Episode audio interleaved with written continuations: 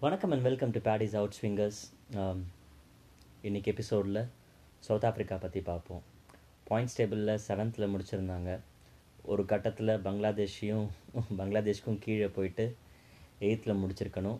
Just miss கடைசி ரெண்டு match நல்லா விளையாடி ஓரளவுக்கு ஆப்கானிஸ்தான்கிட்ட நல்ல ரன் ரேட்டில் ஜெயித்ததுனால கொஞ்சம் சவுத் அதுக்கப்புறமா ஆஸ்திரேலியா கிட்ட ஒரு பத்து ரனில் வின் பண்ணி ஓரளவுக்கு சவுத் ஆஃப்ரிக்கா வந்துட்டு ஒரு கான்சுலேஷன் ப்ரைஸோட ஊருக்கு கிளம்பி போனாங்க. என்ன தான் பிரச்சனை சவுத் ஆஃப்ரிக்காவுக்கு அது அவங்களால எப்படி தான் சரி பண்ண முடியும் அப்படின்னு யோசித்தோன்னாக்க பிரச்சனையோட ஆரம்பம் ரொம்ப பெருசு. அந்த பிரச்சனை எப்படி முடிவுக்கு வரும்னு பார்த்தா அது தானாகவே முடிவுக்கு வந்தால் தான் உண்டு. சரி பிரச்சனை என்ன அப்படிங்கிறத பார்ப்போம். சவுத் ஆஃப்ரிக்காவோட டொமஸ்டிக் செட்டப் கிட்டத்தட்ட பெர்முடா ட்ரையாங்கிள் மாதிரி. அது எந்த அளவுக்கு ஒர்க் ஆகுது ஒர்க் ஆகலை அப்படிங்கிறது யாருக்குமே தெரியாது. சவுத் ஆஃப்ரிக்காவில் உருப்படியாக நடக்கிற ஒரே டொமஸ்டிக் டோர்னமெண்ட் அவங்களோட ரேம்ஸ்லாம் டி டுவெண்ட்டி டோர்னமெண்ட் நடந்துட்டு இருந்துச்சு. லாஸ்ட் இயர் வந்துட்டு மான்சாய் டி ட்வெண்ட்டி லீக்னு வந்தது. இந்த குளோபல் டி டுவெண்ட்டி செட்டப் பெருசாக கொண்டு வரணும் அப்படின்லாம் பிளான் பண்ணி கடைசி நேரத்தில் ஃப்ரான்ச்சைசிஸ் வந்துட்டு கடுப்பாகி இன்வெஸ்ட்மெண்ட் விட்ரா பண்ணாங்க.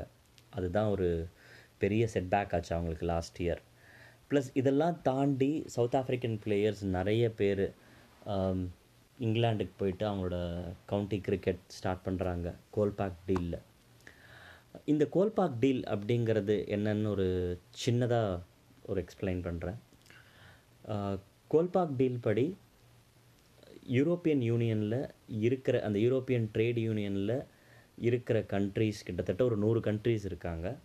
அவங்க எல்லாரும் பிரிட்டனில் போய் விளையாட முடியும். அப்படி அவங்க பிரிட்டனில் போய் விளையாடும் போது என்ன ஆகும்னா அந்தந்த ரெஸ்பெக்டிவ் கவுண்டி டீம்ஸ்க்கு இவங்க எல்லாரும் லோக்கல் பிளேயராக போய் ஆடுவாங்க. அப்படி அவங்க லோக்கல் பிளேயராக போய் ஆடும்போது அந்த கவுண்டி டீமுக்கு எக்ஸ்ட்ரா சான்சஸ் கிடைக்கும் வேறு சில ஓவர்சீஸ் பிளேயர்ஸையும் சேர்த்துக்கிறதுக்கு. இந்த காரணத்தினாலேயே South African players Caribbean players நிறைய பேர் கோல்பாக் டீல் சைன் பண்ணி அவங்கவுங்க கண்ட்ரிக்கு விளையாடுறதுக்கு பதிலாக இங்கிலாண்டில் வந்துட்டு அவங்க டொமஸ்டிக் கிரிக்கெட் விளையாடுறாங்க. ஆனால் இங்கிலாண்டில் வந்து டொமஸ்டிக் கிரிக்கெட் விளையாடி செவன் இயர்ஸ் அவங்க ப்ரூவ் பண்ணாதான் அதுக்கப்புறமா அவங்க நேஷ்னல் டீமுக்கு விளையாடுறதுக்கான ஒரு எலிவேஷனே கிடைக்கும். அப்படி இருக்கும்போது நிறைய நிறைய பேர் வந்துட்டு அவங்களோட நேஷ்னல் டீமை விட்டு கொடுத்துட்டு ஒரு நல்ல லைஃப் ஸ்டைலுக்காகவும் காசுக்காகவும் கோல்பேக் டீலுக்கு வந்துடுறாங்க. அப்படி வந்த நிறைய பிளேயர்ஸ் தான் கெவின் பீட்டர்சன் ஜானதன் ட்ராட் அந்த மாதிரி நம்ம சொல்லலாம். எவ்வளோ பேர் வேணால் சொல்லலாம் சவுத் ஆஃப்ரிக்காலேருந்து அதில் ரீசெண்டாக பாதிக்கப்பட்டது ரைலி ரிசோ ரைலி ரிசோ நல்ல ஃபார்மில் இருந்தார் சவுத் ஆஃப்ரிக்காவுக்கு திடீர்னு கோல்பாக் டீல் சைன் பண்ணி போயிட்டார். அப்புறம் டூ தௌசண்ட் செவன்டீனில் டெபு ஆன ஒரு நல்ல ஃபாஸ்ட் போலர் அவரும் கோல்பாக் டீல் சைன் பண்ணிவிட்டு இங்கிலாந்து பண்ணிட்டார். இப்படி சவுத் ஆஃப்ரிக்காவுக்கு வந்துட்டு ஒரு நல்ல விஷயம் நடக்கும் போதெல்லாம் திடீர்னு கோல்பாக் டீல் சைன் பண்ணி பிளேயர்ஸ் போகிறதுங்கிறது ரொம்ப அதிர்ச்சிகரமான விஷயமா இருக்குது எப்படியாச்சும் இங்கிலாந்து வந்துட்டு மடத்தனமாக ஒரு டிசிஷன் எடுத்து பிரெக்சிட் அவங்க அப்ரூவ் பண்ணி அவங்க வெளியில் வந்துட்டாங்கனாக்க இந்த கோல்பாக் டீல் வந்துட்டு செல்லுபடி ஆகாது. அப்படி தான் வந்துட்டு சவுத் ஆஃப்ரிக்கா கிரிக்கெட் வந்துட்டு சேவ் ஆகும் ஆக முடியும். இது ஒன்று தான் சான்ஸ் இருக்கே தவிர மற்றபடி என்னன்னு பெருசாக பார்த்தோன்னாக்கா சவுத் ஆஃப்ரிக்கா போர்டில் காசும் இல்லை. பெருசாக அவங்களுக்கு ஃப்ரான்ச்சைஸியோட இன்வெஸ்ட்மெண்ட்டும் இல்லைங்கிற காரணத்தினால இது தொடரும். இப்படி தான் நடக்க போகுது அப்படிங்கிறத நினச்சாலே மனசு கஷ்டமாக தான் இருக்குது சரி இதெல்லாம் தாண்டி சவுத் ஆஃப்ரிக்கா ஏன் வந்துட்டு ஒரு டீமாக ஜெல் ஆகவே இல்லை அப்படின்னு பார்த்தோம்னாக்க எக்கச்சக்க injuries form out Faf du Plessis வந்துட்டு முதல் மூணு மேட்ச் தோற்றதுக்கப்புறமா ப்ரெஸ் மீட்டில் ஐபிஎல்லில் வந்துட்டு நிறைய பிளேயர் சவுத் ஆஃப்ரிக்கன் பிளேயர்ஸோட ஒர்க் அவுட்னால தான் ஃபார்ம் அவுட் ஆச்சு அப்படின்னு ஓப்பனாகவே க்ரிட்டிசைஸ் பண்ணார். இந்த கவி ககிசோர் அபாடா வந்துட்டு அவரோட வயசுக்கு மற்ற அவரோட வயசில் செவன்ட்டீஸ் எயிட்டிஸ் நைன்ட்டீஸில் போலிங் போட்டவங்கள விட நிறைய ஓவர்ஸ் போலிங் போட்டிருக்காரு. அதனாலேயே அவரோட ஃபார்ம் அவுட் ஆகிறதுக்கும் பெரிய சான்சஸ் இருக்குது இதில் முக்கியமாக பங்களாதேஷ் மேட்சும் போது லுங்கி நெகிடி வெறும் நாலு ஓவர் மட்டும் போலிங் போட்டுட்டு இன்ஜுரின்னு உள்ளுக்குள்ளே போனதுனால அதுவும் பயங்கர ஹேண்டிகேப்ட் ஆச்சு. Form of Aiden Markram Hashim Amla எதுவுமே உருப்படியாக இல்லை. போலர்ஸ் ஜெல் ஆகலை. புதுசாக வந்தக்கூடிய சில பிளேயர்ஸ் மட்டும்தான் விளையாடினாங்க சவுத் ஆஃப்ரிக்காவுக்கு இப்படி நிறைய பிரச்சனைகளை தாண்டி சவுத் ஆஃப்ரிக்கா முதல் வாரத்திலேயே மூணு மேட்ச் தோற்று அதுக்கப்புறமா ஒரு மேட்ச் மழையால் பாதிக்கப்பட்டு திருப்பி நியூசிலாந்து கிட்ட ஒரு கேன் வில்லியம்ஸனோட ப்ரில்லியன்ஸ்னால் அந்த மேட்சும் அடிபட்டு எங்கடா நம்ம ஜெயிக்கிறதுக்கு சான்ஸ் இருக்குது அப்படின்னு பார்க்குறதுக்குள்ளேயே அவங்களுக்கு டோர்னமெண்ட் முடிஞ்சிருச்சு. அவங்க டோர்னமெண்ட் விட்டு வெளியில் போயிட்டாங்க. டோர்னமெண்ட்டோட கடைசி மேட்ச் ஆஸ்திரேலியா மேட்ச் முடித்ததுக்கப்புறம் ஃபாஃப் டூப்ளசி கிட்ட ப்ரெஸ் மீட்டில் கேட்கும்போது ஆமாம் முதல் வாரமே மூணு மேட்ச் விளையாடினதும் எங்களுக்கு ட்ராபேக் தான் அப்படின்னு சொன்னார். இது ஐசிசியோட ஸ்கெடியூலிங்கில் தான் தப்பு.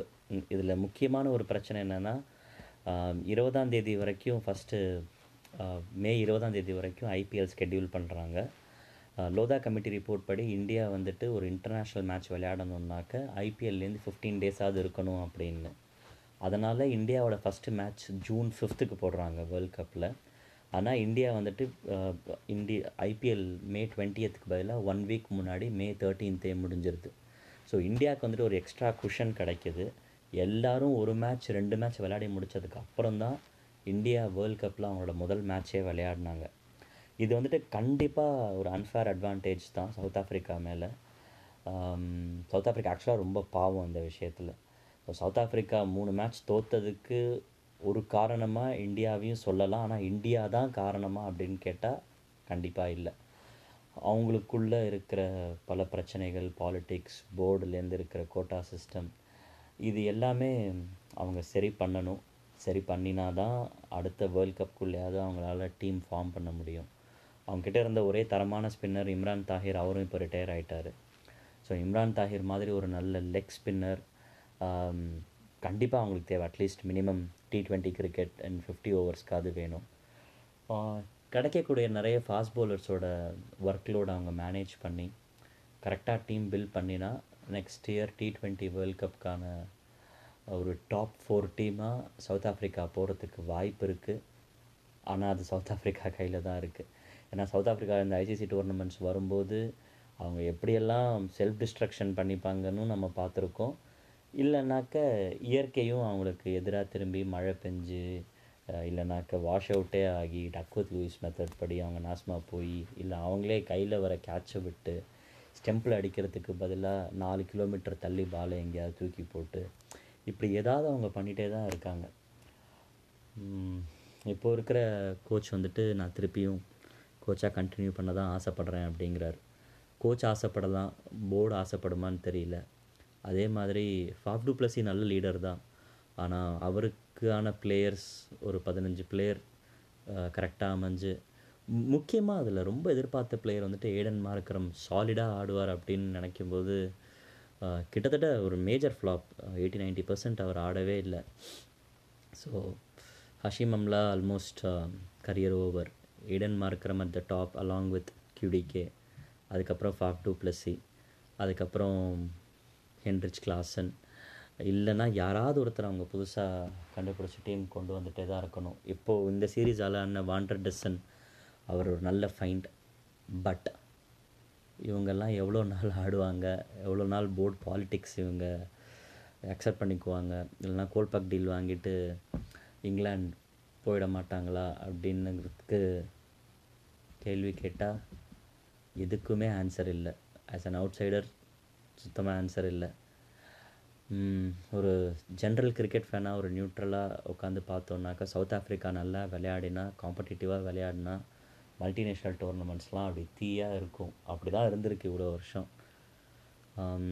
இப்படி பங்களாதேஷ் கூடலாம் பங்களாதேஷ் கூட கூட அவங்க தோற்கிறதுங்கிறது பங்களாதேஷை குறைச்சி மதிப்பிடலை. பங்களாதேஷ் அந்தளவுக்கு முன்னேறி இருக்காங்க ஆனால் சவுத் ஆஃப்ரிக்கா அந்தளவுக்கு